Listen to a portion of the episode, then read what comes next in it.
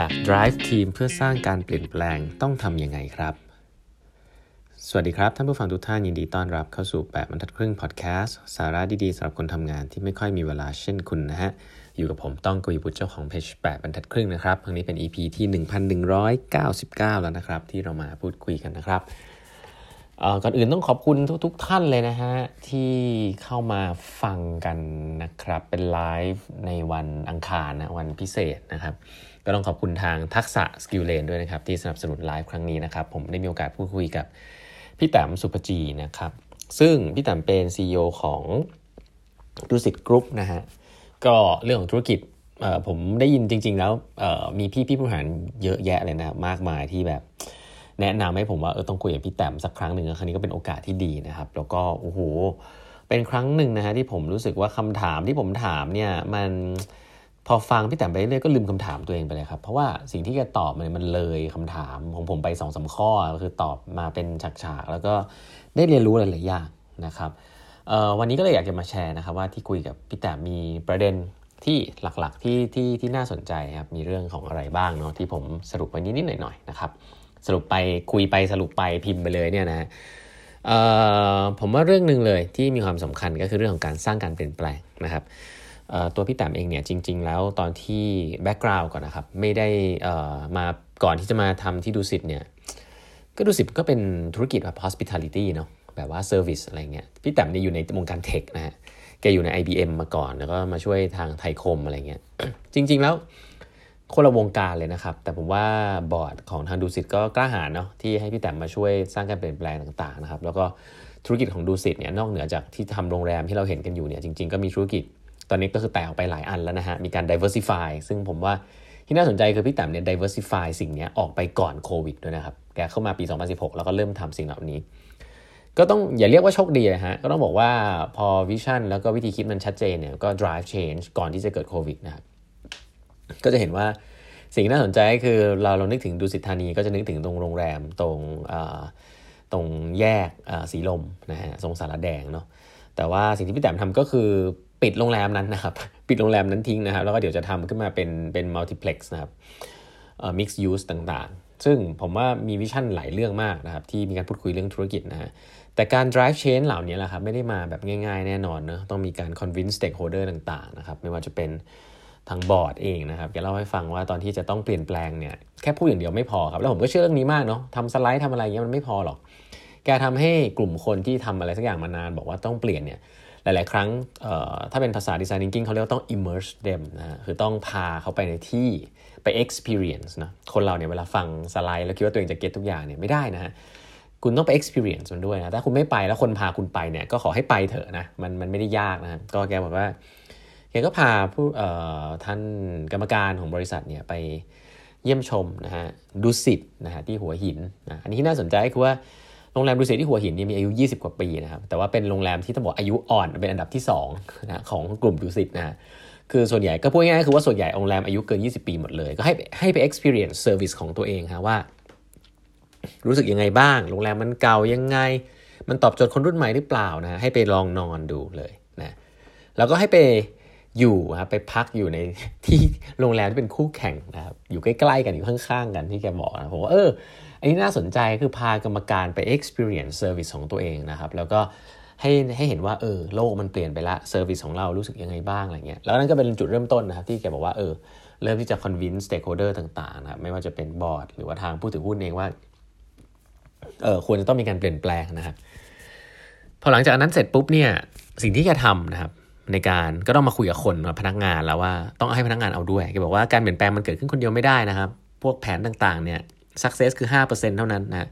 อีก 95%นี่คือ execute ซึ่งทำเองไม่ได้ต้องพาคนไปด้วยนะ เพราะฉะนั้น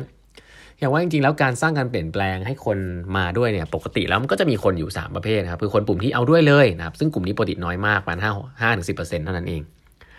แล้วก็อีกกลุ่มหนึ่งคือกลุ่มที่ไม่เอาเลยนะฮะแล้วเผลอขวางด้วย กลุ่มนี้ก็จะ5-10%นะ แต่คนที่สำคัญก็คือคนอีกกลุ่มที่ตรงกลางจริงสำคัญหมดนะ แต่คนตรงกลางเนี่ยแหละที่แบบเอ้ยเอาดีไหมไม่เอาดีไหมอะไรเงี้ยคนตรงนี้จะประมาณสักแปดสิบเก้าสิบเปอร์เซ็นต์ซึ่งแกบอกว่า เออ เราก็ต้องสร้างการเปลี่ยนแปลงแล้วก็ทำให้คนเหล่านี้เขาสึกอยากที่จะเปลี่ยนแปลงนะครับ ซึ่งแกบอกมีอยู่5อย่างด้วยกันนะชัดเจนมากนะตอบ5อย่างชัดเจนมากข้อหนึ่งก็คือว่า ก่อนที่จะบอกเขาว่าให้เขาเปลี่ยนแปลงเนี่ยให้พูด clarity ให้ชัดเจนครับว่าทำไมเขาต้องเปลี่ยนแล้วก็จะเปลี่ยนไปในวิธีไหนอย่างไรนะนี่คืออย่างแรกคือ อธิบายเรื่อง why แล้วก็ what ว่าเราจะเปลี่ยนไปเพราะอะไรแล้วเปลี่ยนไปเป็นอะไร ต้องมี clarity นะนี่ความชัดเจนนะงานแรก อันที่สองก็คือต้องมี standard ครับต้องมี standard เบื้องต้นนะว่า ทุกคนมีโรอะไรที่จะต้องเปลี่ยนบ้างครับแล้วมีโรอะไรที่เขาเรียกว่า role and responsibility ต้องเคลียร์แล้วกันนะว่าใครทำอะไรนะอันนี้จะคล้ายการ set KPI อะไรแบบนี้นะอันนี้ข้อ 2 แต่ข้อ 3 นี่ก็สำคัญข้อ 3 เนี่ยเหมือนจะ conflict นิด ๆ กับข้อ 2 นะก็คือ แต่ต้องมีการยืดหยุ่นด้วยนะครับ เพราะว่าจริงๆ ไอ้แผนที่เซตไว้เป้าที่เซตไว้เนี่ยจริงๆ มันอาจจะปรับเปลี่ยนได้นะครับ เพราะว่าไม่มีใครรู้ทุกอย่างตั้งแต่แรก เพราะฉะนั้นคุณต้อง empower คนให้เขาได้ตัดสินใจนะครับ แล้วก็มีความยืดหยุ่นนะครับในการบริหารงาน แล้วก็เรื่องเป้าหมายต่างๆเนี่ยก็ต้องมีการพูดคุยกันระหว่างทางพอสมควรนะ เพราะฉะนั้นต้องยืดหยุ่น empower คนนะข้อ4ครับคือต้องให้เขามีส่วนร่วมนะฮะเพื่อที่ว่าเวลาคนมีส่วนร่วมในการเซตสิ่งอะไรเหล่านี้เนี่ย เขาจะมี ownership นะครับมีความเป็นเจ้าของ แล้วก็จะมีความรับผิดชอบตามมา เพราะฉะนั้นข้อ 4 นี่ก็คือการที่ให้เขามีส่วนร่วมนะแล้วเกี่ยวกับข้อ5นะซึ่งอันเนี้ยผมว่าก็เป๊ะเลยนะในหลาย ๆ เรื่อง เวลาเราทำงานไปกับคนเนี่ยต้องให้ feedback เขาแล้ว feedback ที่สำคัญเขาเรียกว่าให้กำลังใจนะต้องให้ recognition คนนะเวลาทำได้ดีก็ต้องให้ recognition ทำได้ไม่ดีจะ feedback อะไรก็ก็ว่ากัน แต่ว่า ข้อ5เนี่ยคุณต้องมี feedback loop นะครับ reinforce นะครับ behavior ที่ดีนะครับแล้วก็อาจจะอะไรที่ไม่ดีก็ต้องทำให้ชัดเจนว่าเอออันนี้ไม่ดีนะต้องปรับนะเพราะฉะนั้น 5 อย่างเมื่อกี้ที่พูดถึงเนี่ยเป็นสิ่งที่พี่แต้มพูดถึงแล้วก็ค่อนข้างชัดเจนนะครับอีกอันนึงก็คือประเด็นของเรื่องของ skill ของ leader ในอนาคตนะครับแกพูดมุมหนึ่งน่าสนใจแกบอกว่า จริงๆแล้วทักษะในเรื่องของการเปิดใจรับความรู้ใหม่ๆอะไรแบบนี้อันนี้มีความสำคัญมากๆอยู่แล้วนะแต่อีกส่วนหนึ่งซึ่งแกมองว่าสำคัญแล้วยุคนี้เนี่ยถือว่าสำคัญมากกว่าเดิมอีกก็คือเรื่องของ communication ครับคือพูดแล้วมันก็ดูน่าเบื่อเนาะแต่มันเป็น communication ที่ไม่ใช่แค่สักแต่ว่าพูดวัดว่ามันคืออะไรครับแต่มันเป็น communication ที่ฟิตกับคู่ฟังนะครับแล้วก็เพื่อที่จะอินสปายให้เขาอยากจะ take action ด้วยตัวเขาเองนะครับ แกใช้คำว่า one message different context นะฮะหรือว่า different approach ก็คือว่าคุณต้องเริ่มต้นจากคนฟังอะว่าคนฟังเป็นคนกลุ่มไหนนะครับ แล้วก็พยายามปรับ key message ที่ต้องมีอยู่นะ ให้เข้ากับคนฟังทำไงให้เขารู้สึกว่าเขาอยากฟังนะครับผมว่านี้เนี่ยเป็น skill ของของ communicator โดยทั่วไปเลยเนาะซึ่งผู้บริหารที่ทำงานมันเยอะๆแล้วขึ้นมาเป็นผู้บริหารเนี่ยหลายๆครั้งบางทีเก่งมากๆ แล้วสื่อสารก็แบบสื่อสารตรงๆ สื่อสารแบบตรงๆในวิธีของตัวเองเนี่ย บางทียุคนี้เนี่ยคุณต้องมีการปรับ approach นะครับ จะใช้เออมีเดียมไหนนะฮะคนเจนไหนเป็นอย่างไร ก็ต้องมีการปรับ approach ในการสื่อสารนะอันนี้คือสิ่งที่พี่แต้มเน้นพอสมควรเลยนะฮะเรื่อง storytelling เรื่อง communication นะครับ แล้วก็ผมว่าระหว่างที่ผมคุยกับพี่แต้มเนี่ยก็รู้สึกว่าผมก็เคลิ้มนะ เพราะว่าเวลาพี่แต้มพูดเนี่ยมันจะมี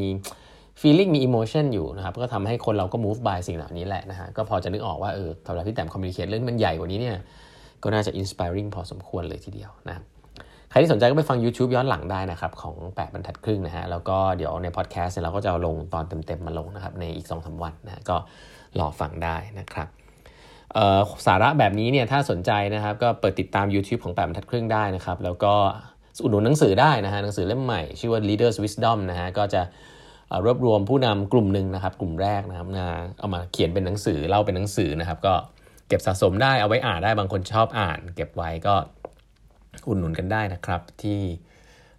ร้านหนังสือทั่วไปน่าจะมีละ หรือว่าเข้าไปที่สำนักพิมพ์คูปนะของพี่เอนิวกรมนะ K O O B นะครับก็น่าจะยังมีขายอยู่นะครับ วันนี้เวลาหมดแล้วนะฮะแล้วพบกันใหม่พรุ่งนี้นะครับ สวัสดีครับ